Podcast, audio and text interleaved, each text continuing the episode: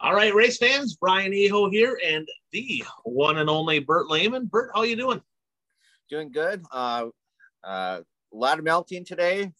Uh, it's Monday or no Tuesday night as we uh, record this, and uh, 50 degrees around here. So uh, I was sitting in my office just watching the water just stream down the parking lot as the snow was melting. We don't like seeing water stream down anything during racing season, but if it result if it's because of melting snow, we're all for it, right? Same thing here. I'm up at my parents' place shoveling a little bit today, which if I just waited a few days, I might not have to shovel.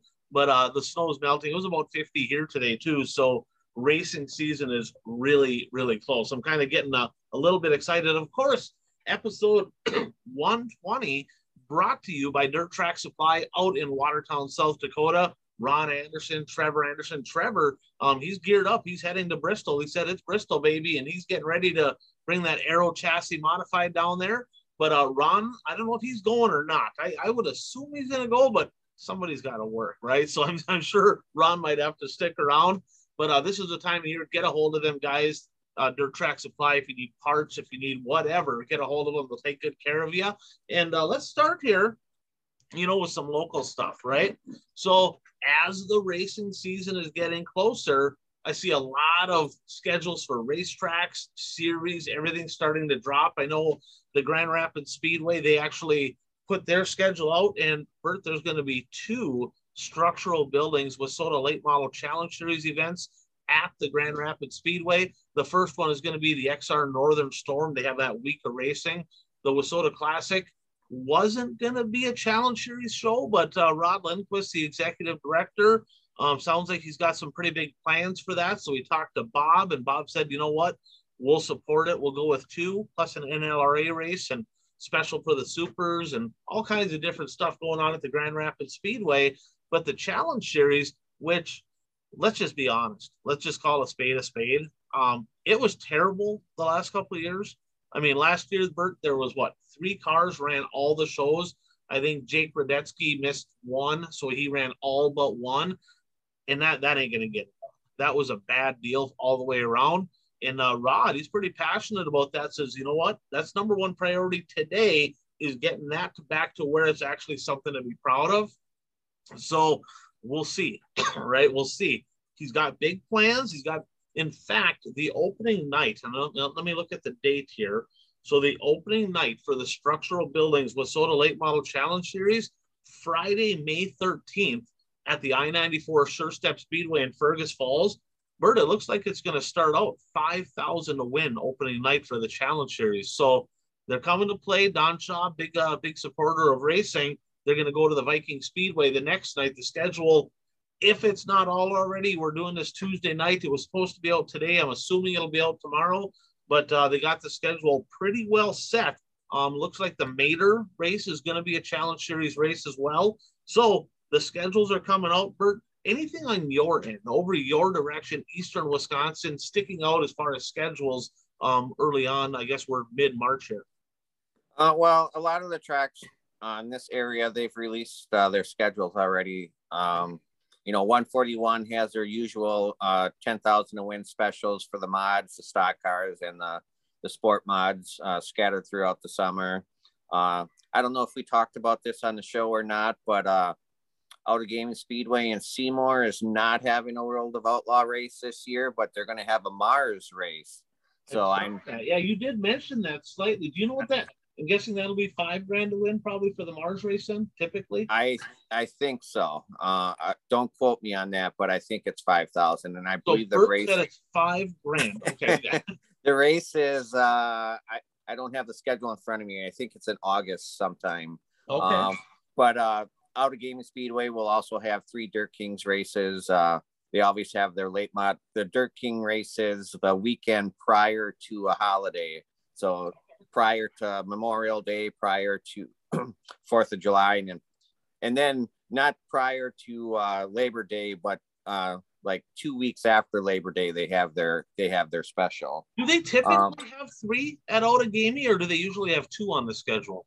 No, they, they usually have three. Oh, they do. Okay. Okay. Yeah. They right, right before Memorial Memorial Day weekend, and then uh, whatever weekend is close to the Fourth of July, and then at their year-end special they have. Uh, okay. Um, and then Shawano Speedway.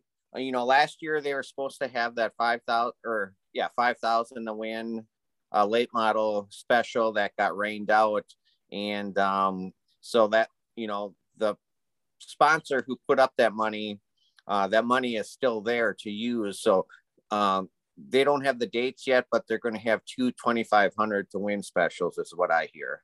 Okay. Okay. So, so that'll, are they going to be back to back like a double header or just two spread out I, between the year? No, no. I, I, am not sure. I'm All right. sure.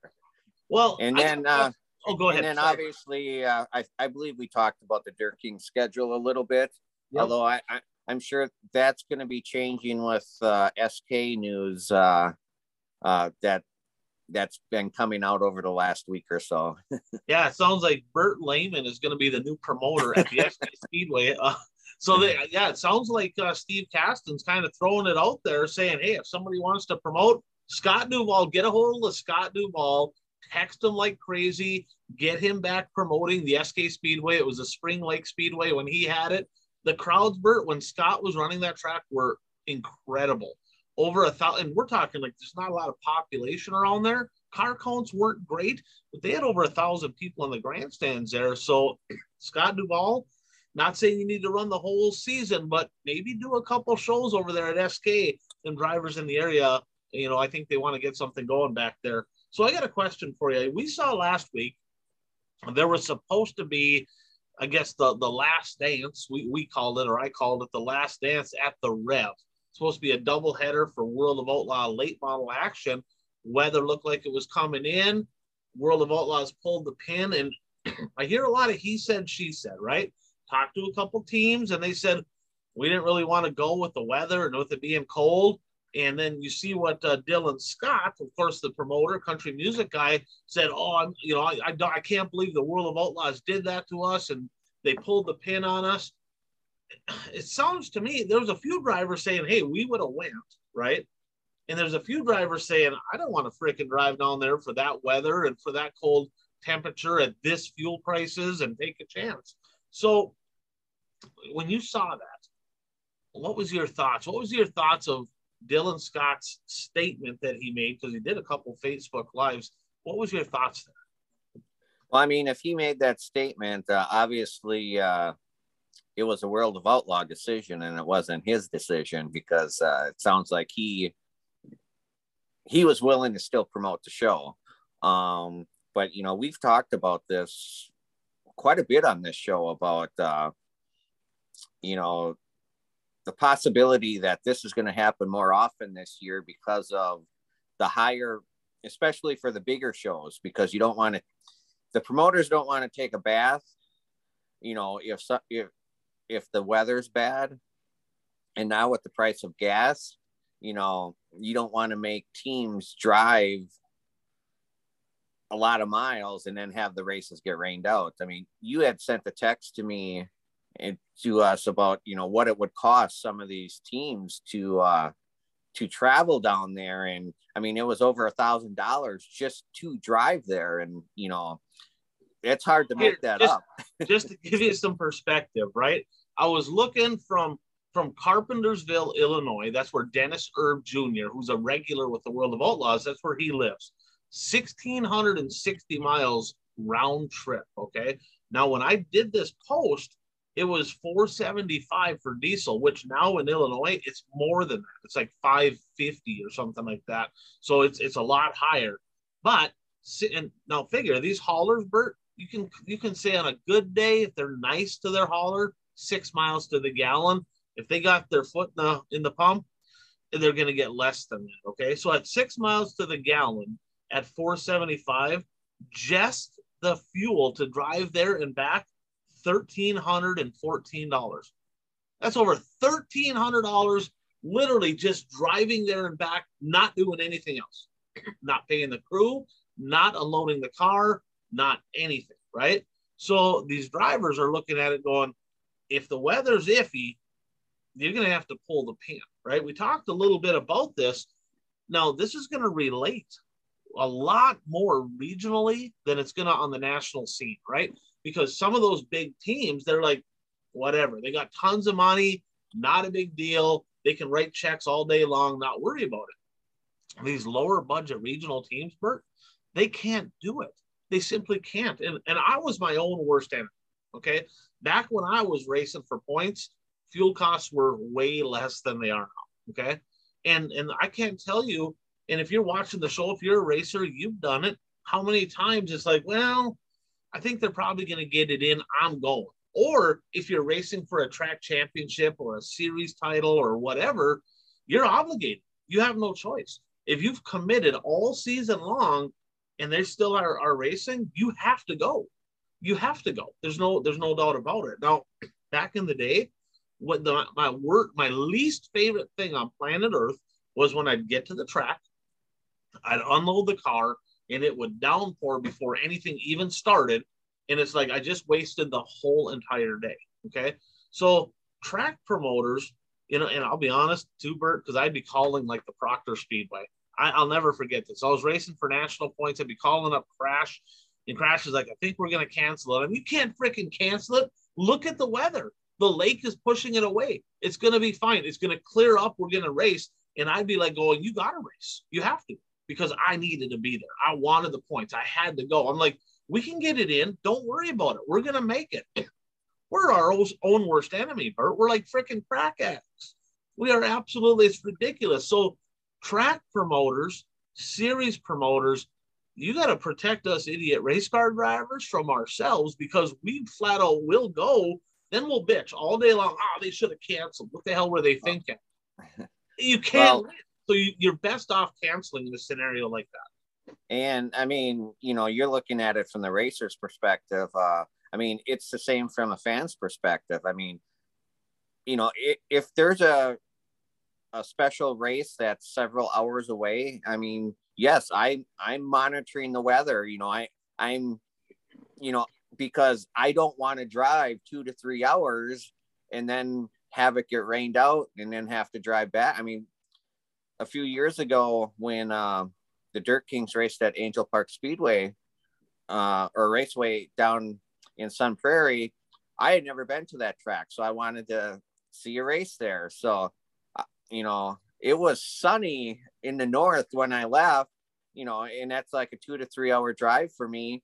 Got down there and there's dark clouds and it didn't even rain hard, but it rained for like 10 minutes as soon as I pulled into the parking lot and they canceled it like 15 minutes later and it's just like okay turn around and drive back home. I, I, remember i remember calling cedar lake this is back in the late 90s right? This is before we could just jump online and see what the weather was look you know all that. And i remember calling the track and be like what's it looking like? Oh no it rained all day. We're, we're gonna be good. And then i would call like my buddy justin right that lived like right down the road from the track. He'd be like dude, it's been raining all day. What? He goes, like, yeah, it's been raining. It's been kind of just a steady drizzle. I'd call the track. Nah, we had a couple little misting deals. We're going to be good. And then you'd get there and they'd cancel, right? So you kind of have a little bit of that. but the Lucas Oil series had a had a deal last year. Because understand, like the World of Outlaws and Lucas Oil, if you're a tour regular, you get paid tow money automatically just for showing up. Now, I did the math there, thirteen hundred dollars. I, I don't think it covers that. I don't know how it works on two day shows. I think they get full day one, and I think they get half of it on day two. I don't think it used to be that way. World of Outlaws used to be they get full on day one. And if it was a two day show, I don't think they got anything on day two. But now I think they get half on day two. So it gets close to covering it, right? but they safeguarded the tracks, is what they did.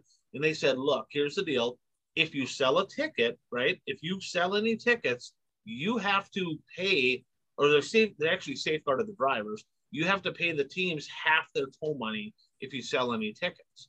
Well, now you have some promoters out there saying, we're, we're done, we'll cancel. This one was different though, because it was the last race of the, you know, they're they're shutting the doors, they're done. He wanted to get it in. I don't know how I feel about it because if he was willing to pay him, right, then then it is what it is, you know. Mm-hmm. But if if if he wasn't willing to pay him. So there's a lot of he said she said here. I don't know the scenario, but I do know this that with all the fuel prices and all that that's going on, tracks are going to have to cancel earlier. Series will have to cancel earlier. Protect the drivers from themselves because I tell you, we'll go. We just will. Oh, it looks like we're probably going to get it in. You get there. Oh, I can't believe they didn't call it. Promoters, you're going to get your ass chewed either way. It just is what it is. You can't win. They, if you're a promoter, you already know this. If you cancel too early, you're an asshole, right? If you wait and you don't cancel till late and it rains out, you're an asshole. Period. It just is what it is. You can't win. So the best case scenario, if you know you can't win, save the team some money and and help protect them from themselves. Now, you mentioned fans, right? So you mentioned on the fan perspective, going two three hour drive. I'm gonna look at the weather. Well, now you got to remember we have streaming platforms, right? So and and I'm thankful because where I live in Illinois, it's unbelievable to be able to jump on Dirt Race Central, watch DRC.TV, and catch a ton of WISSOTA racing action from my region. And then, of course, we got Dirt Vision and XR, and we got, you know, MAV, and we got all this stuff. We can watch, literally, we can watch all the racing we want. During the heat of the summer, you can sit there on a Saturday night from home and you can probably watch seven or eight 10, 15 races easily if you want to. Now, we all know that it's better being at the track. The whole experience is better than just sitting there eating popcorn and not being there. But now, now today with fuel prices, Bert, do you think that you're going to have people traveling less? Maybe traveling to a big show like the USA Nationals, right? But do you think that you're going to see less people traveling 50 to 100 miles to watch weekly racing, right? Um, if especially if they can watch it at home. What's your thoughts there? Uh, I I agree. Um, I think um,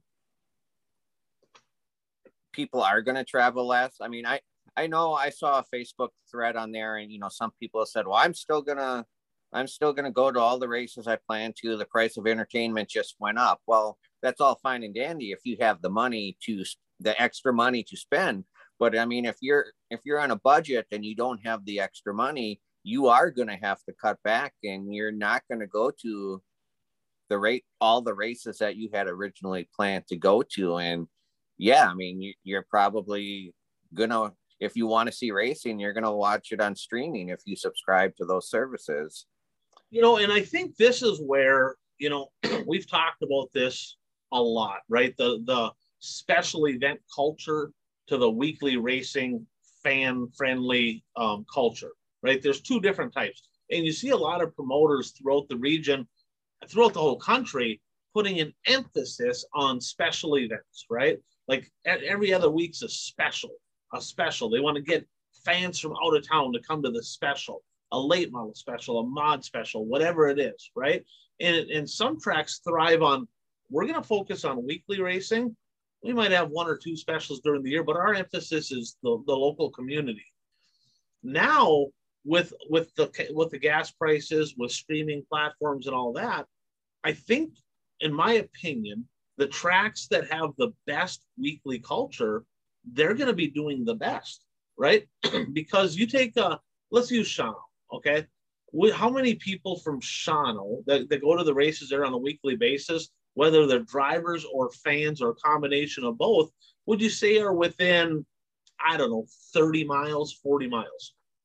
I mean, I would say uh, the majority of the fans are from within 30 miles. I mean, I live a little over half hour away, but I mean, I, I am like 25 miles away. So, I mean, I would fall within that range.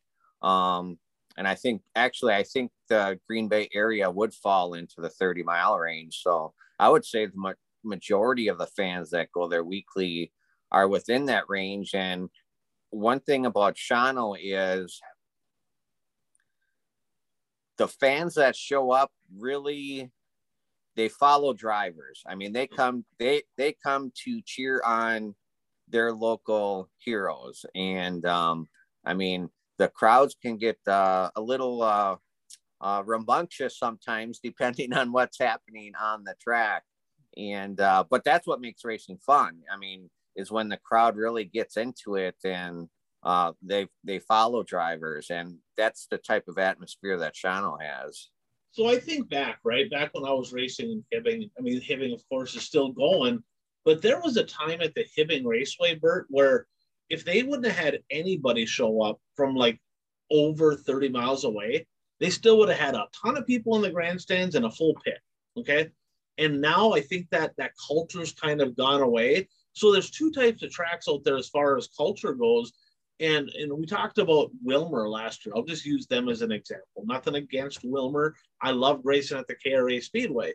But we actually, I looked on my race pass last year, and other than just their mini stocks, their four cylinders, the VAT, I think there was only like a handful of drivers there from within a 20 mile radius. And that's a 20,000 people strong town, right? There's plenty of people in Willmar, very few racers, right? So you start looking and and you can just you've been to enough races and the fans watching they've been to enough races. And i just want you to think to yourself some tracks have a ton of people from their local community or just a, a very short distance 5 10 15 miles away a ton of drivers a ton of fans and they have a huge racing culture.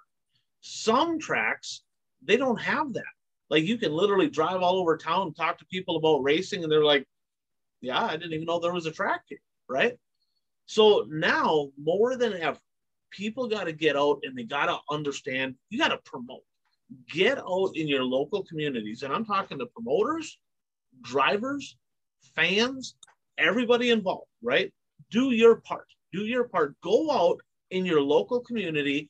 And I challenge everybody, Bert, to just do one thing. If you just, if everybody just does one thing in 2022, to promote racing within their own community, imagine what this could look like in 2023, right?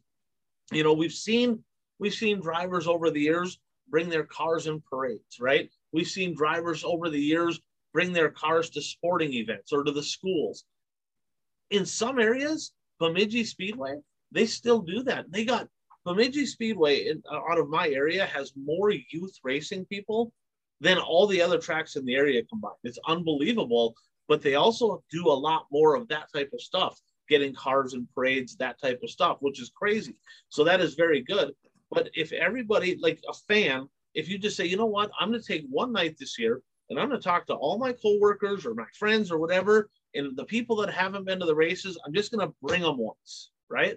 And I challenge you all buy pit passes and bring them down in the pits at the first half of the race during the heats, introduce them to some people so they have somebody to cheer for later on that night in the main events, right? So get creative. If everybody just goes out and promotes, not just throwing it up on Facebook, not just on Instagram or Snapchat, actually going out and doing something unique, man, that's what this sport needs. We got a great sport here, Bert.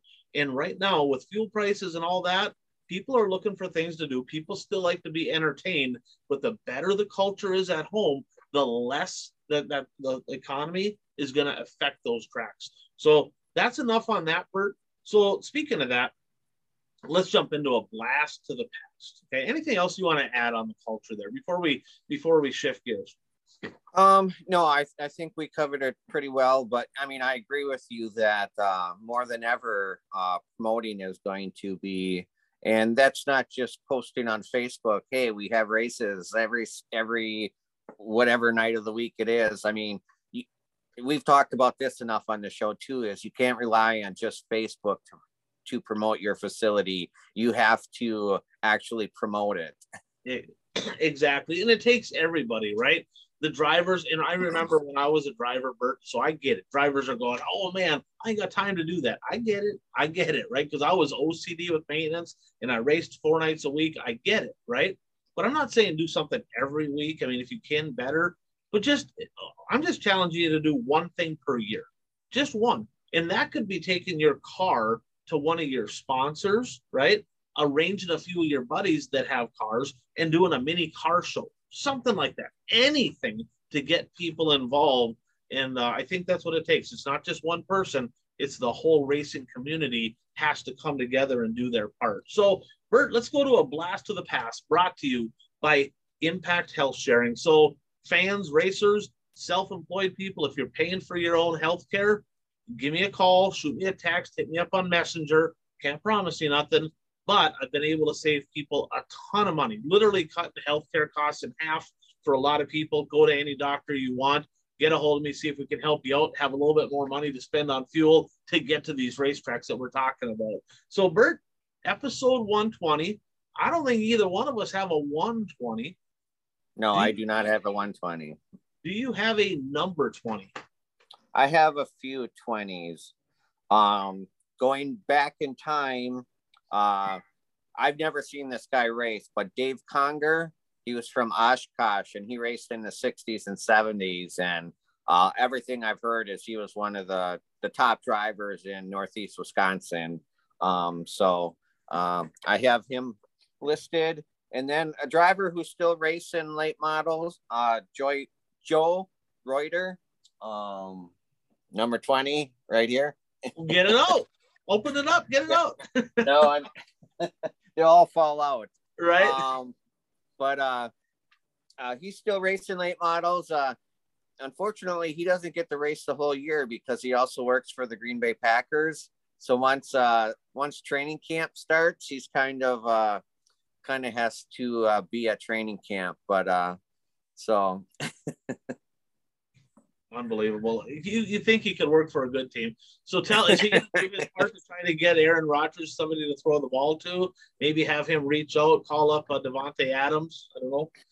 Well, he worked. He works in the IT department, so he is on the sidelines for every every Packer game. And uh, one of I, my understanding is one of his duties is to make sure that the the communication uh, equipment between the head coach and the quarterback uh, is working. So okay, that now I know who to pay off. Fair enough. and then uh, obviously uh, Tony Stewart uh, raced the number twenty uh, late model, so uh, I have him, and I'm not sure which one because there were several that race, but uh, wasn't one of the Patchins a twenty? He was, and I actually have him on my list. So okay. Patchin, and and back when I guess in the late '90s, I ran super stocks. He was really good. So the Patchin family has a huge racing history over in the Princeton area. Um, man, I, I don't know if I got this right. I think maybe it was Tony. Um, I think Tony was the dad, and he raced. And then there was three kids. I think it was Tim, Toby, and Jeff all raced. Jeff was number 20. He ran late models. He's still running a modified a little bit, I believe, um, today over at the Princeton Speedway, some IMCA stuff. But yeah, Jeff Patchin, a hell of a wheelman. So, so those those are the names that I have. So I'm going to start out with one, right? Dirt Track Supply. That is the sponsor of our show. So the the legendary Ron Anderson over in Watertown, South Dakota, at the Casino Speedway, um, a couple nicknames. They had Racing Ronnie. They had um, Ron, the rented driver, and we'll get into that in a little bit. But oh, he's got around 200 feature wins tons of track championships over there. And uh, I asked Trevor, I said, what are the, some of the things that you remembered? He's like, I remember making our trips out to Rapid Speedway to some specials. I remember they had lots of cheaters nights over there. I'm like, all you guys in South Dakota, every night's a cheaters night. I'm like, what are you talking about?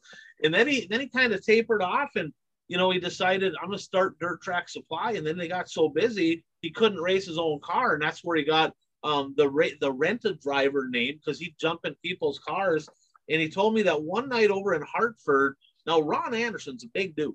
Okay. He's not no, he's not like a, a little jockey like Kyle Larson. He's big. He's like six, two, three. I mean, he's a big guy. And uh, this guy said, Hey, I need you to drive my car. Well, I'm here to tell you that if your car's set up for somebody five eight, five nine, five ten, and he gets in your car, you got problems. His head was sideways, his knees were sideways to fit in there, and still killed him by half a track. So I've heard a lot of stories but back in the day, they didn't have, you know, Dirt Race Central. They didn't have all them things. Never really got to see him race. But man, I heard a lot of good stories about him out in out in South Dakota, and uh, still after still like the race, but still heavily involved with sport. So Ron Anderson, another guy, um, that maybe you remember this name, maybe not. Tom Essie. Name kind of sounds familiar. So Tom Essie's from the Twin Forks area, and he raced a late model number 20 for a number of years. And then when he retired, Daryl Nelson had been running a mod. Okay. And and Billy retired and and I think he might have owned Billy's cars or was involved with them, but I know he owned Daryl Nelson's early late model rides. And then his son, which is Dave Essie, he ran a super stock and then a late model. He actually owns the late model now that Jody Belfi drives, the 11 ride over at uh, Superior and Proctor. So Tom Essie, uh, a legend over in the Twin Ports. And then uh, you mentioned Patchen, a street stock guy, another guy from the Proctor area. Don't have a lot of stories about him, but we called him Tiggy. Tom Turcott, he ran a street stock several different years. And another guy that's a buddy of ours, um, Matt Sorensen, many different numbers, many different numbers. But uh, Lauren Inman sent me this and he says, one of my favorite cars, his dad Terry sponsored it when they had the auto shop. And uh, he, he was a number 20 in the WISSOTA Street Stock division. Now, I'm going to give you a clue here. Let me see if you can get this name right. Probably not going to get it. I'll give you the number and I'll give you the class. I'll give you a couple clues, see if you can get this right. 20R. So it was a modified when it was 20R, two different guys that are legendary in that area, um, maybe more, but two guys that I know of for sure drove this car. One guy that drives it now, or that not drives it now, one guy is still racing in the late model division today at the, and he runs primarily around Menominee and Cedar Lake. Late model know. driver that has, and not in this car, but he's a former WISSOTA modified national champion. I don't know. Blue and yellow. 85 now. Blue and yellow 85 late model. Are you serious? You can't get this Canta? right. Yes. All right. I was say we're going to cancel the show if you well, can't no, figure I, out blue I, and I yellow 85. All right. I didn't say Canta because I didn't think it can't be Canta. yeah, Canta won a WISSOTA Modified National Championship, uh, think late 80s or early 90s. But he drove for a guy, Dennis Repal, um, over from the Menominee area. Ron Mader, a former WISSOTA Superstock national champion, hot back in a super this year. So they had the 20R car. I got this from Lauren Inman. I completely spaced this. But Dennis now um, I was told he rebuilds Midwest modified. So he'll take used cars and put new bodies on them and refurbish them and sell them. And he's still doing that and still involved with racing over uh, in the Menomonie, Wisconsin area. So kind of a cool one there, kind of stumped you. Another one I have, Superstock guy, Bert. This guy I raced against, still racing, his kids racing too, Corey Davis. And he runs over at the Cedar Lake Speedway. And uh, he used to run a turbine chassis, which at the time, Bert was my arch nemesis. Okay, I had TRCs, I had affordables. Turbines were built like literally 10 minutes from my house. Mark Tremorth, beautiful cars, but heavy rivals because all the guys I raced against had them. But Corey Davis, uh, one story, and I remember this, and and I talked to Lem today, and he mentioned it. He had like a straightaway lead at the WISSOTA 100 back when the WISSOTA 100 was huge at the Cedar Lake Speedway, and uh, broke a set of gears and I otherwise had that one won. But he won several races in that turbine chassis in the number 20. And then you mentioned Smoke, but now that you mentioned Smoke, how about a guy that was sponsored by Smoke in a number 20? JD Byriders number 20, sprint cars, Knoxville Nationals champion, I believe. I know he's won lots of races in Knoxville. Danny the Dude Lasoski. Oh, okay. Yep, he ran for Stewart in the 20 ride. And I remember going to the Cedar Lake Speedway, Bert. There used to be, on they used to run a Monday show with the World of Outlaw Sprints and WISSOTA Super Stocks. Sprint cars, of course, were the support class for the Super Stocks. And uh, I remember walking out on the track and all of a sudden I see this little little guy. He's short. Danny Lasoski was a short guy. I'm not very tall, but he's shorter than me. And he walked out, and I'm standing there looking at the track, and he just started talking. And at the time, I'm like, oh, "This is freaking cool." I'm talking to Danny Lasoski, and he's like, "What's this track do?" And he's kind of asking me a little bit, and I'm like, kind of felt like King Dingling there a little bit. I kind of felt like a big shot. but it was pretty cool. And uh, I don't remember how he did that night. And we ran well. We always ran well at Cedar Lake in the Super. But Danny Lasoski, I think he's still racing a little bit, um, mostly down around Knoxville, I believe. I mean, not what he was when he was driving the 20 ride, but I think he still gets after it. Now, another guy that I have from Hibbing ran a ran a I guess it would have been a pure stock. Buddy of mine had played hockey with him. I played hockey with his brother. Puka knows him really well. Ryan Anderson, and uh, he actually used to be the parts guy at the Auto Value store. And uh, he was the one guy that I could go to because Bert, all of us racers used to be annoyed by this. We'd go into the parts store and we'd be like, "Hey, I need an air cleaner, 14 inch air cleaner, four inch tall. What your car? What make and model? I need a 14 inch, four inch tall Wix air filter, make and model.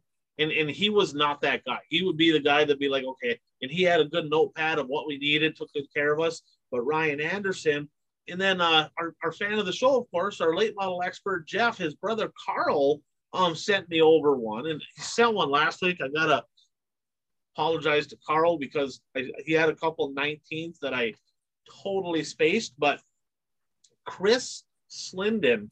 Um, now this is a guy that ran a Midwest mod, and they're used to, so they're cousins. So Jeff, Carl, and Keith, they're all brothers, and we know Jeff and Keith have given us some info for the show. Their cousins, Arnie, Gutty, and Matt, or Arnie, Gutty, and Chris, they all live down by the Grove Creek Speedway, and they all worked there for a while. And uh, Chris used to work on his car for a couple years over at Arnie's. So there's a shout out to Carl. And another guy, legendary, and we've talked about this guy a few different times in the Hibbing area.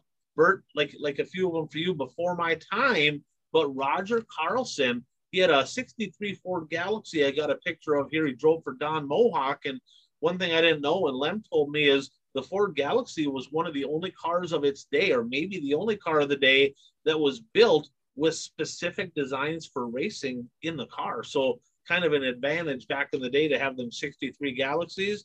And then the last one I got, um, the 20E 2016 inductee to the Rice Lake Speedway Hall of Fame, Rick Ellis. And, and really, I didn't run against him much, but the night I remember, he came up for the Labor Day weekend, which was which I felt was interesting because Rice Lake used to always have a double header on Labor Day. And I remember him and Stevie Thomas says, you know what, screw Rice Lake, we're going to go to Hibbing for the Labor Day shootout. So for us, we're like, wow, we got a couple Rice Lake cars here. They got their hometown special. And I started front row next to him on day two of the Labor Day shootout in 1998. Don't remember where he finished. I do remember where I finished, and I took home the checkers that night. It was kind of a bittersweet one. We lost a really good friend of our family, a racer, Dan Claudio, passed away after his heat race on night two um, at the Labor Day shootout. I went on a double sweep. It was bittersweet, but uh, Rick Ellis, his kid, is a stud in the Midwest Mod Division. Won a bunch of races last year. Keep an eye on Austin Ellis. So, Bert, that's a blast to the past there. But what I'm going to talk about now, okay, speaking of a blast to the past, right? And I know it's a racing show, it's not a football show. I get that all the time. But what was the biggest football news of the past week? Uh, Kirk Cousins signed a $35 million extension.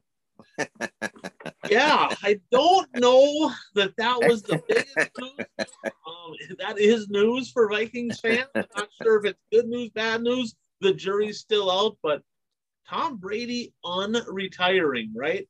Kind of pulling a Brett Favre. And it's kind of fun because I see people on Facebook, oh, I knew he was going to do that. He's selfish and you know he's a liar and there's people it's all over his case and there's some people saying the goat is back. So you know it's tom brady. Some people are super excited. Some people are hating on him like they hated on brett Favre. but i got to thinking about that. When you first saw that that tom brady was unretiring i want you to tell me the first thing that went through your mind. I just thought wow um I kind of had a hunch he may come back, but I didn't think it would be this soon. yeah, and, and, that's if you're going to come back at that age, it has to be soon because there's not well, yeah. not getting young, right?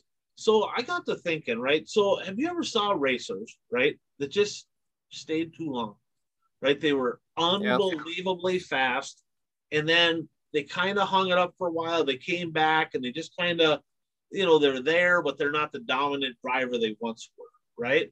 And then and then you see drivers on the flip side that they're on top of their game and they're like, hey, I'm done, right? And nobody has, there's no certain timing or whatever. But I saw somebody post, uh, or I was watching one of the NFL shows yesterday, and they said, you know what? If you feel you still got it and you call it quits, you might have some unfinished business. You might not ever really be at peace. Okay. Now, let me ask you this. Do you can you think of one other quarterback in the NFL that has the same career accomplishments as Tom Brady? Um, not not Super Bowl accomplishments. Can you think of one that was even think about how disciplined he was, right? is, not was, is, right? Everything he does every single day is specifically designed to put him in the best position to succeed, right? Yeah. What he eats, his sleeping pattern, his workout regimen, watching tapes. I mean, is there a person more OCD than Tom Brady that you can think of? No, probably not. I mean, would you say Ben Roethlisberger or maybe not? Right. okay. So where I'm going with that is there's two types of people that race. Okay, several, but I'm, I got two for this argument here. Okay, one is your they love to race. They'll they'll they'll put a little bit of effort into it. They might feel like it's a lot of effort, but they have their family, they have their career, their business, their job, and racing is that other thing they do, right? And they might be good at it, but it's like it's not their they're not obsessed, right? And then you have the other group of people that like racing is absolutely the single most important thing in our life, right? It's the most important thing. Everything I do is to put myself at the level I need to be to win championships. I'm talking all in. People that like, I can't go to work today. I got to work on the car. I can't go to work today because I got to get to this race. Racing comes first, right? All the time. You know, they're eating it, sleeping it, and like their whole lifestyle, everything they do is flat out racing. That's few and far between though. I think Jeffrey Massengill maybe is the only one in our area. I would say the Blevins family up in Hibbing. Um, Mike is very passionate, but you can see it, right? there's there's certain people that you can tell they are just straight up obsessed, and there's certain people that just do it. I think Johnny Broke, hell of a race car driver. He's not obsessed. He's not right because there's he's he's like, well, I got to go to work. I got the he has a kid now. I don't really feel like racing on Sunday. Could probably would have won a bunch more races. There's nights where they just they go if they feel like it, and when he goes, he's ultra competitive. But eh, you know what? You know, doesn't sometimes he feels like going, sometimes he doesn't. Nothing wrong with that. But that's not obsessed, right? That's not the that passion. Would you say that Tom Brady was obsessed at being an NFL quarterback? Yeah, I would agree with that. Okay. So I know people, Bert, right? That I saw a documentary. What a football for a second. Jerry Rice, okay? He was obsessed. Arguably one of the top wide receivers to ever play the game, threw into the game, worked out all the time. If that's what you do for 20, 30 years of your life, when it ends, now what? You're lost you don't have a clue one what the hell to do, right? Because everything that you've done has been putting you in the position to succeed at that high level of what you're doing. When that's gone, Jerry Rice talked about he considered committing suicide because he he felt lost, right? He had to find something to pour himself into. Why did Tom Brady go back? It's not because he has anything to prove. He doesn't need to make more money. He hasn't found that next thing, right, to pour himself into. That same thing happens with racers. You know, that same thing happens with several racers. I, me, me in particular, everything I did my whole entire life, Bert, was all 100% racing. There wasn't a person anywhere around here that spent more time in the shop working on their stuff than me. And then when that quits, well, then you better find something to pour yourself into, or you're going to lose your mind, right? And and that's where people are. So so racers, I get it, right? You know, some people stick around. They're like, I'm still going to race, and maybe not quite as much. But there's a there's a certain aspect. People, some people have that obsessed personality where they got to find something to pour into. You know, you think about, uh, you know, I've heard stories about some drivers in Wissota that were national champions and that that are no longer racing today, right? That literally have gone through some extremely, extremely dark times. So if you know racers that were like that hungry, that passionate, check in on them, see how they're doing because I'm telling you, if they haven't found something to pour themselves into, they might be struggling with who they are. And I think that maybe Tom Brady, I think it hit him, right? And I think he's like going, I don't know what to do next. I mean, there's all things people are like, there's all kinds of things he could do. Well, there is, but not to that level. So I get why Tom Brady came back. Now, hopefully he doesn't get hurt, right? Because that's a risk you take coming back. But uh, man, I seen that and I'm like, that just, I just thought about that. It's like when somebody's obsessed with what they do and they no longer have anything to be obsessed with, it can be a really, really dark, dark place. So, um, and I mean, a lot of times, uh, you know, I hear I hear this, and I've talked to drivers that have have gone through this. Is once somebody who's raced for a long time, once they step away from racing, they don't go to the races anymore because they know if they go to the races, they're going to get the itch to do it again. So they just don't go. That's what I did for two years.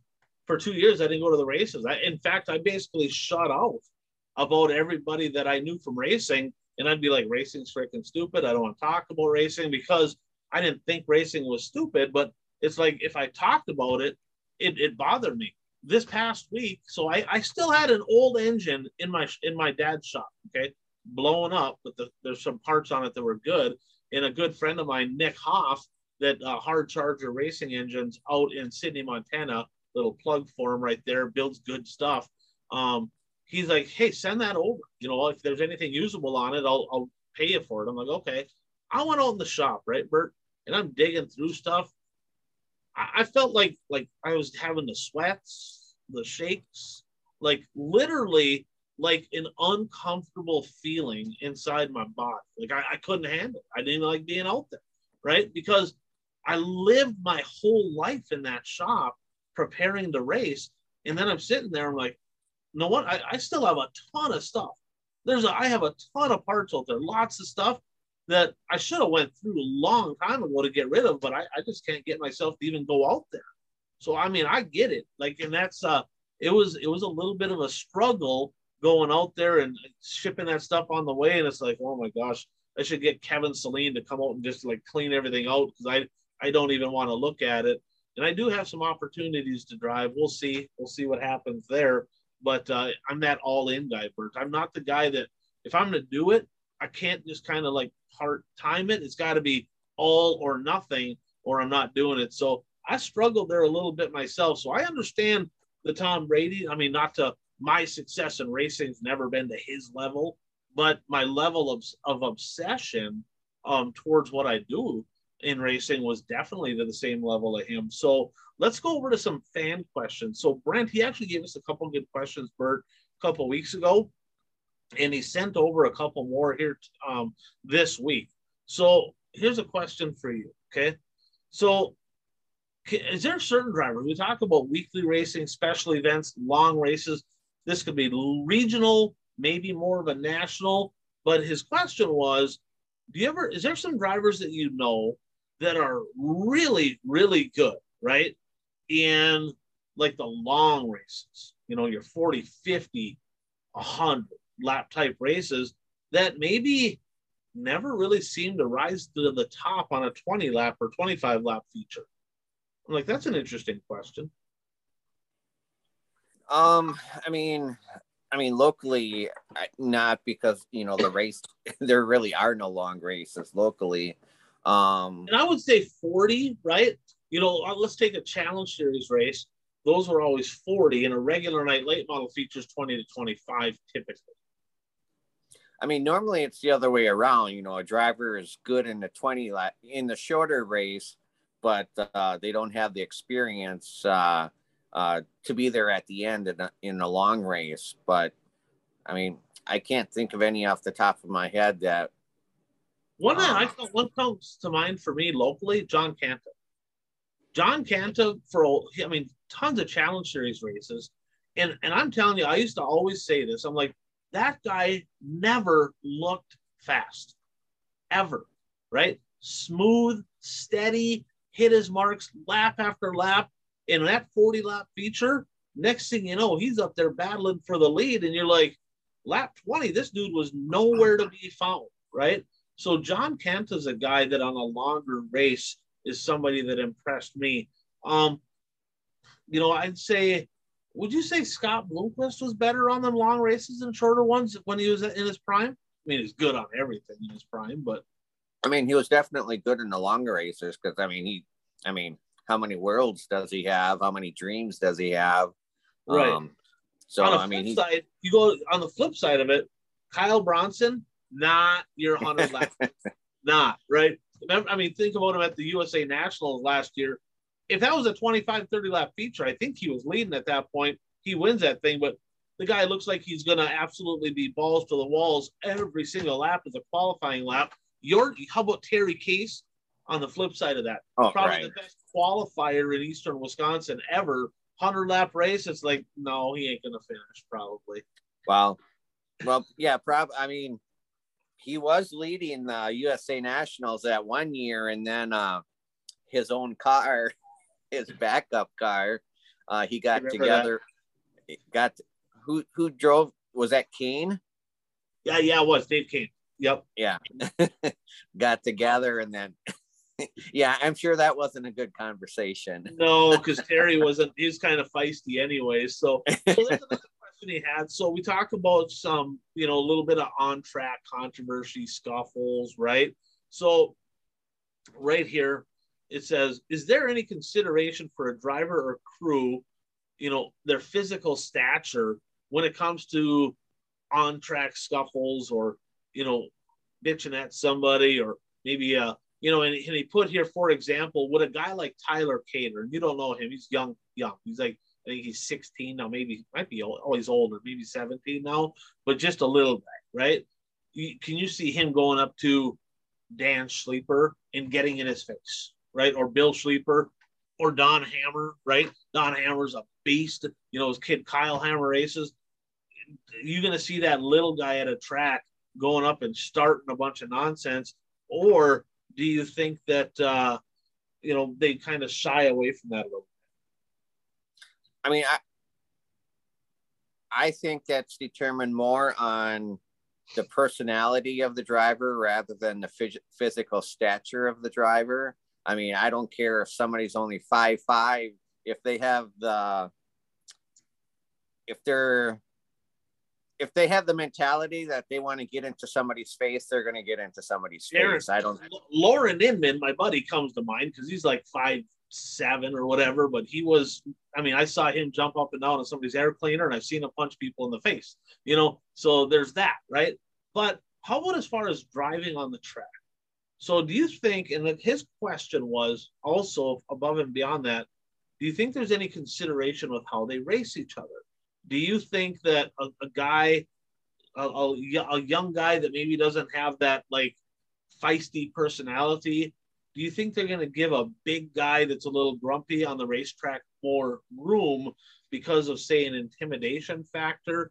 Do you think that, um, do you think some people that kind of more aggressive out of the car, that you kind of shy away from them on the track? Do you think that those kind of people that are more feisty out of the car are more aggressive and they'll push people around that aren't. Have you ever seen anything like that? Well, I mean, I I think if you're feist, I think if a driver's feisty outside outside of the car, I think you know it's kind of a foregone conclusion that you know they're not afraid to uh, uh, Robbins Racing. Um, I mean, we you know we talked a little bit about Terry Casey. I mean, Terry Casey. I mean, Terry Casey's not not that tall. I mean, he's he's stockier, but uh, he's not that tall. But I mean, Terry Casey wouldn't back down from anybody. no, no, definitely not. so that makes me think right back to the modified days. So I raced against Kelly Esty, probably the most accomplished mod driver, kind of in the Hibbing Grand Rap, that Hibbing Proctor Grand Rapids. He won a pile of races. But early in the year, and I, I watched this, right? And I really started paying attention to it. Early in the year, he would hit everybody. Like he would bonsai in and he'd right rear quarter panel you and smoke you up off the track and he'd drive over your left front tire and he would just he'd carve on you. I'm telling you, like, and it was obvious, right? And what I saw happen, and it was genius because 50% of the drivers would literally move over the minute they saw the red 37 get inside of them. He'd duck inside, they'd be like, yeah, and they kind of shy off to the side because they had in their mind, he's going to run me over. Well, he had planted that seed in their mind earlier in the year. And he was the kind of guy that if you went up bitching, he's going to get into it. I mean, I, I know him and Jody Belfi have been into, you know, fighting matches and, you know, all, I think him and Provenzino did. So he was not afraid to get after it, but he'd kind of bully his way around and make a statement early. And then half the year from that point forward, when the invitationals come on later in the year, he could just duck inside somebody and they just kind of lift and move over and let him go by. So do you think them head games are a big factor? Have you seen any of that in your area? Um, I'm sure it's gone on. I can't think of anything off the the top of my head. Um, I mean, I guess. Uh, I mean, not that he would push people around, but uh, I mean, Pete Parker. I mean, he he's a big guy. You know, he's a big guy, and uh, I mean, he was. I wouldn't say that you know he was a dirty driver, but I mean, he wasn't afraid to, you know, rub paint with you either. Um, but, um, I mean,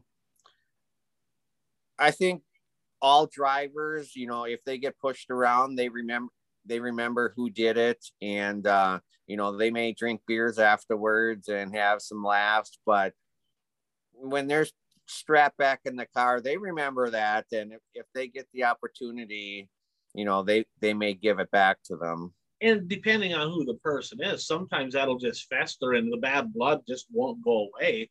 And some mm-hmm. of them they'll be like you like i got into it with timmy johnson. He garbaged me one night at cedar lake and i just told him i said you got one coming. And i garbaged him in proctor for the win and i i drilled him hard and he comes walking down. I'm like oh because timmy's a big boy.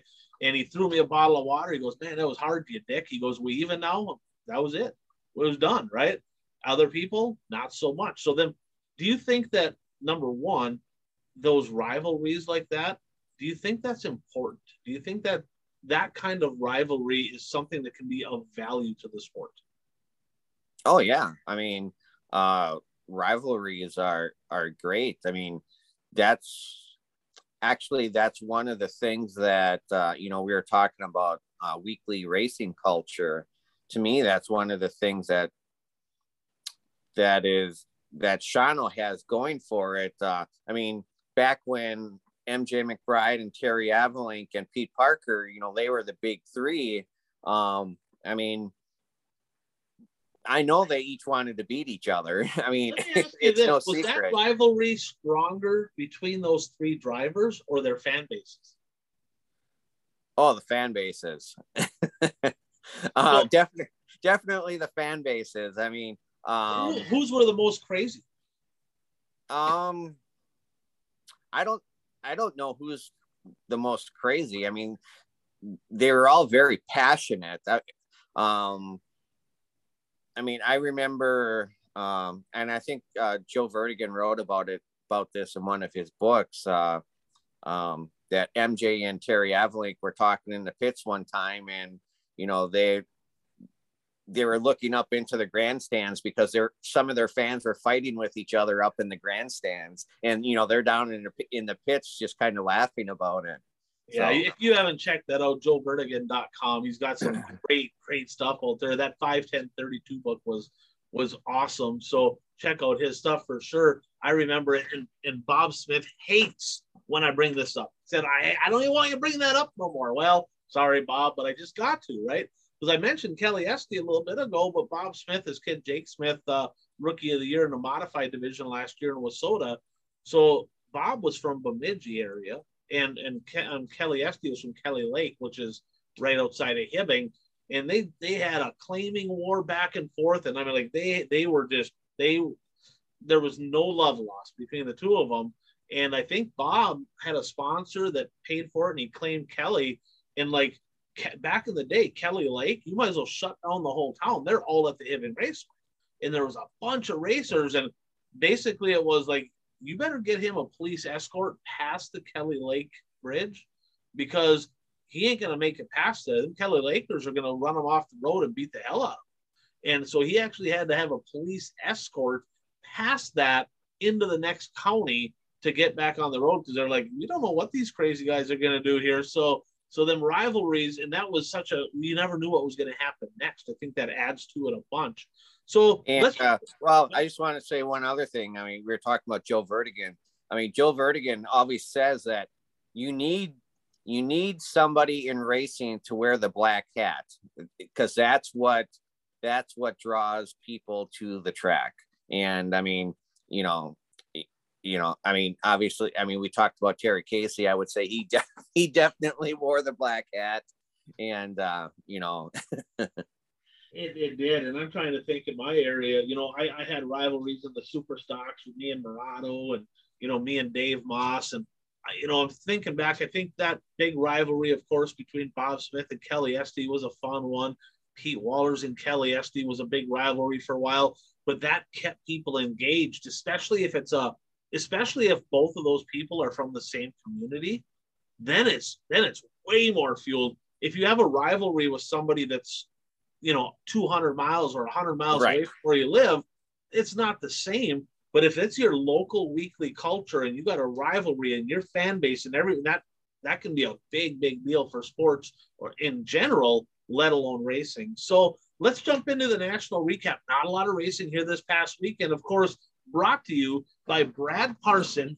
And Brad Parson does soil health and fertilizer efficiency for farmers. And he, and he takes care of the North, South Dakota, Minnesota area, 15 year track record. He can help you save money and increase your yields. And let's just be honest with fuel prices, I can't even imagine, Bert, the fuel prices to run some of that equipment on farms coming up here in the not so distant future if he if you can if you're looking for ways to maybe offset some costs and increase your productivity, give Brad a call. Um, he'll take good care of you for racers by racers. So with that said, really the big thing this past weekend, Bert World of Outlaw Sprint Car Action. They had a, a two of their first. They have six race swing in California. They had a pair of races at the Thunder Bowl Raceway in Tulare, California. Night number one, just a quick recap went to Hot Sauce Giovanni Scelzi. Night two, Young Money Kyle Larson. What stuck out to you from the two nights of World of Outlaw sprint car action? Uh, well, uh, the feature the first night was better than the feature the second night. I think uh, there's the first night there's uh, they were there's some they were swapping the lead back and forth for a little bit, and uh, but uh, I liked uh, Scelzi's uh, interview after the race because uh, he's a he's a Cali guy, and he said, "Yep, Cali won, World of Outlaws zero, or something to that effect." Of rivalries, right? Because Pennsylvania Posse has that. It's always the Posse versus the Outlaws, and their big hope up there, Lance Dewease. There's some talented uh, sprint car drivers from California, Brad Sweet, Kyle Larson, Scelzi, all them drivers. Night number two, Young Money, Kyle Larson. So now it's California two World of Outlaws Zero. So that's quite interesting. And uh, Bert, first dirt win of the season for Kyle Larson. How about that? Did you think it would take this long? Um, no. Uh, I mean, he hasn't raced.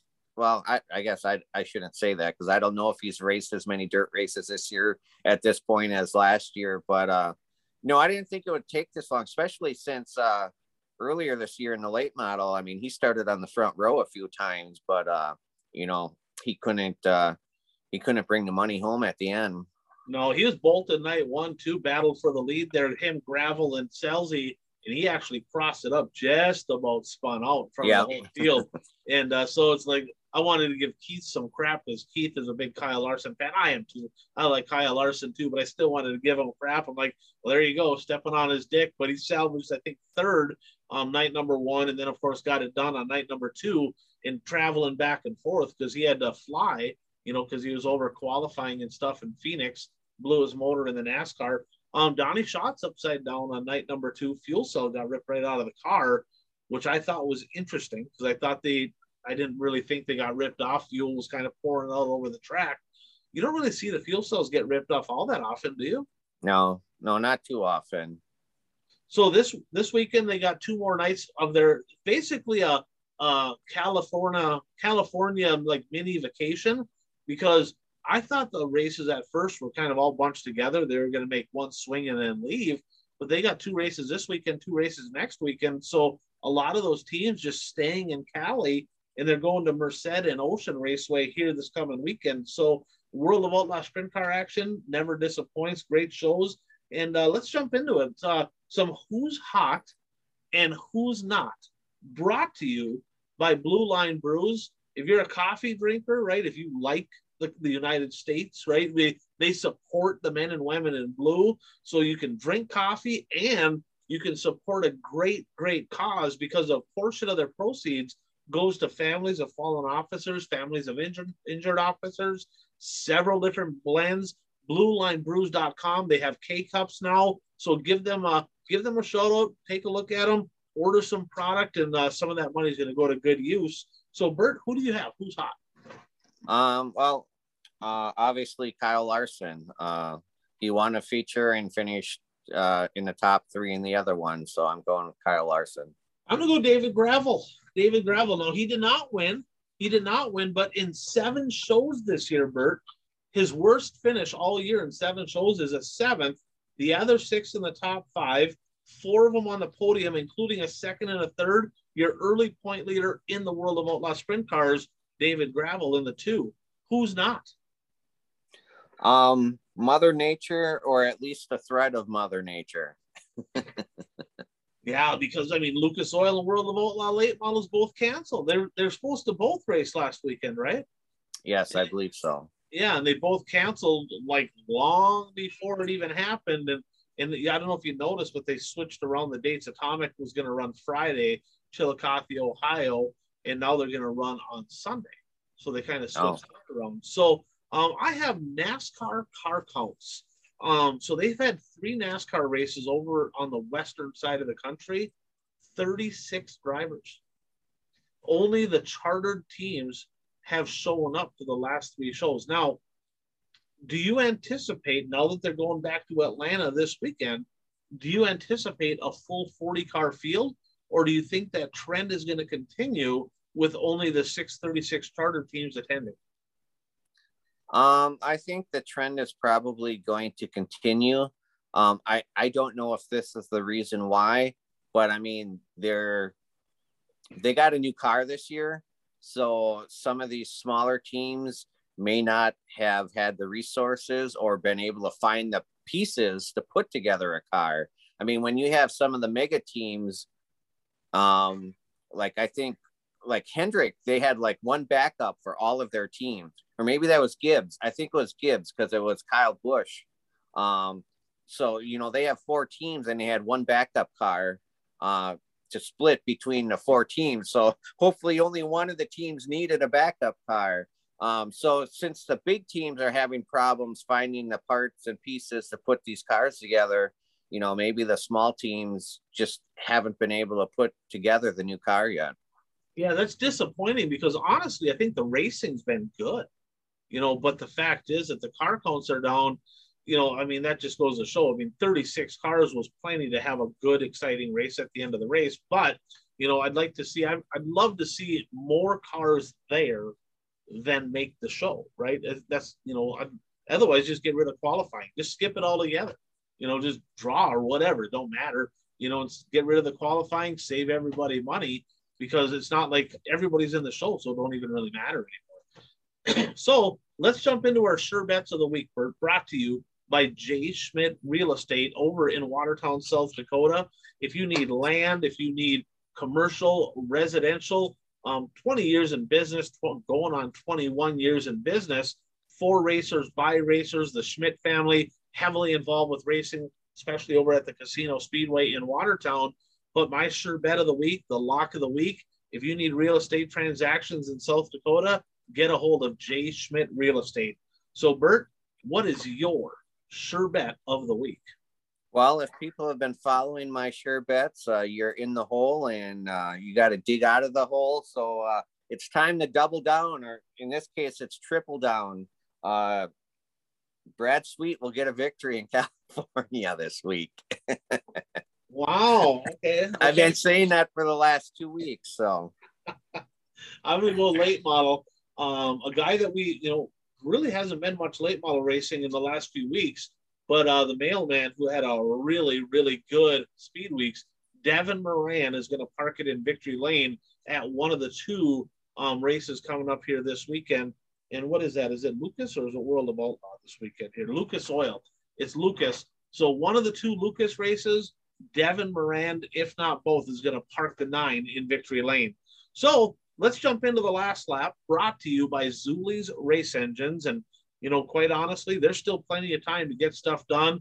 We are, I know Grand Rapids is about nine weeks out from the beginning of their racing season. A lot of the southern part of WISSOTA starts before that, but there's still plenty of time to get your stuff freshened, get a new engine from Frank. They've already got a championship this year. I know they have drivers heading to Humboldt here in a couple weeks, heading to Bristol. So we'll have some Zeuli race engine drivers to keep an eye on. We'll touch on that on next week's show on who's going. But uh, get a hold of Frank. They'll take good care of you. Builds great power. Look at their Facebook page. You can scroll through. You can see all the people that have won Zeuli race engines. So speaking of NASCAR, we talked about 36 drivers. And did you watch the NASCAR race? I just saw a little bit of it, not as much as the previous weeks. Yeah, I didn't watch the whole thing either. I kind of flipped on at the end, but the one thing that stuck out to me was it Chase Briscoe parked in Victory Lane in Tony Stewart's 14 car. But when I noticed there was two restarts at the end, one about 20 laps and I think one around five laps to go. The three drivers battling for the win had never won at the highest level of NASCAR. So, and Tyler Reddick, former dirt racer, was one of them. So, I thought that was kind of intriguing seeing some of these younger teams, first time winners. We could see a bunch of that this year in NASCAR. Now, let's jump over to our current standings. Uh, I don't want to brag, but I did get points on both race here this last weekend and kind of close the gap up a little bit. Bert, you're at 28. Jeff's at 25. Puka's at 24, and I'm still sucking it up down at 20. And our buddy Mike. I've, I've I've been on 28 for several weeks, so I'm I'm letting you try to catch up, but it I can't wait forever for you to catch me. Yeah, I got. Yeah, we'll see. Well, last week four of the six shows we were picking canceled, right? So this weekend we got a couple World of Outlaw sprint races at Merced and uh, Ocean Lucas Oil races we got going on at Atomic at Brownstown. So, what are you personally most looking forward to in the racing action this week? Um, the I'm looking forward to some light model action.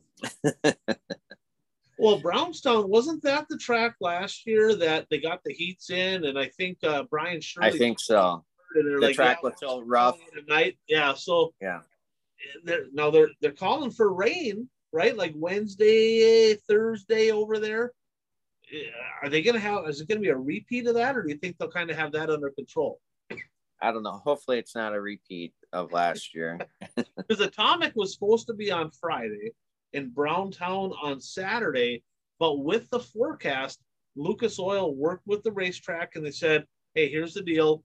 Friday, it, it just does not look like it's going to be good. So Atomic has now switched till Sunday. So dirt late model action Saturday and Sunday. World of Outlaw sprint car action is Friday and Saturday.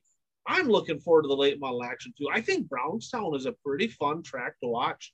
I think they get around that place. It can be kind of a little bit cowboy up. I don't want to see bonsaiing through the ruts and destroying stuff, but a little character on the track always does a little bit of good. And then, of course, next week we got uh, the Bristol Dirt Nationals. That, that's coming up. That starts, I think, practice is on Monday next week.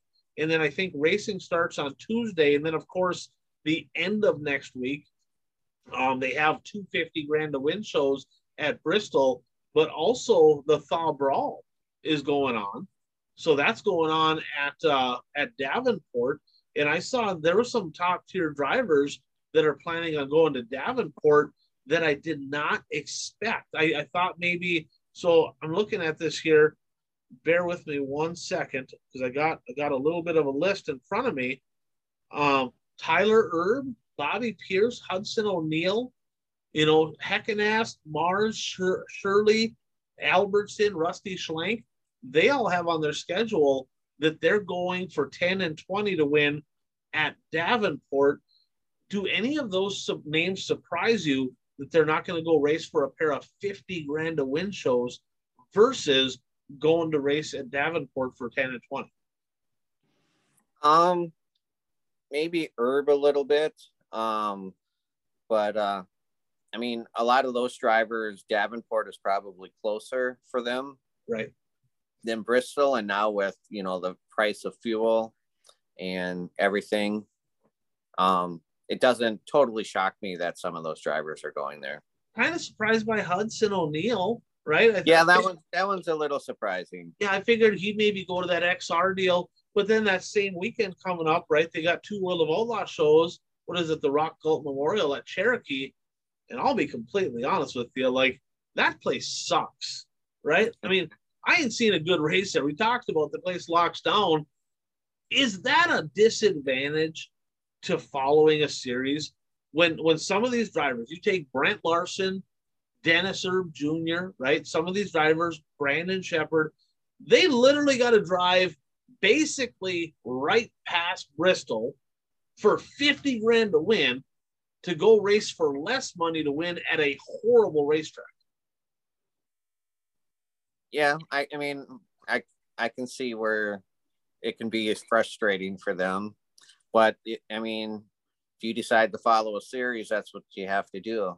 Yeah, it's to me, it's like that's the one downfall. Yeah, they're guaranteed in the show, they're guaranteed tow money, they're guaranteed some of that stuff, but man, it would be especially when if they're not running really good in points, it would be really, really difficult to drive past a, a show that pays that much to go to a lesser paying I show mean, yeah, that's what ha- that's what happened last year um, with Brownstown. That was the race that got canceled after the heats because uh, Superman wasn't there because he he was at Bristol. Correct, correct. So, and I'm gonna the last thing we'll leave it with this is last year going into the Bristol Dirt Nationals, that race had been promoted for months on end, right? I mean, like I, I could not jump on Facebook without seeing some kind of promotion for dirt back on Bristol. It's Bristol, baby. I mean, like literally like an insane amount of advertising and promoting. And it sounds like it went phenomenal. This year, with all the XR series, Vegas, and all that, right? I've seen a lot less promoting for this event. And I also saw here in recent days that looking like car counts might be everything's going to be less. There's different reasons, right? Economy, fuel costs, and all that, but less actual promoting. Do you think that it's gonna? Do you think they'll have even half as much as much cars as they had the first time around? Um, I'll say they'll get half at least half. Um, I mean, I think part of it last year, I mean, count, car count wise, was it's the first time that these drivers ever had an opportunity to race Bristol. And, you know, you're racing on a track that NASCAR races on. So a lot of drivers went there just for the novelty of it and, you know, just to say, hey, I raced at Bristol. And I, I'm sure some of them are going back, but, you know, for, but also you know for some of the drivers it's like okay i can cross that off my bucket list and you know move on to my next thing on the bucket list. Especially with fuel prices right? And right. shortages and all that stuff that's going on. So it'll be interesting. Hopefully they have a good turnout. You know hopefully the show is a success. I'm a little skeptical because there's been a lot less promoting. So episode 120 in the books bert. Uh, we got some racing. We're both looking forward to some late model action. Sorry keith. Late models is trumping sprint cars this weekend. it just is what it is, but plenty of racing action coming up. And uh, Bert, always fun chatting racing with you. We'll have more to talk about here next week. Ryan Aho here, Bert Lehman. Thanks for tuning in to the One to Go show.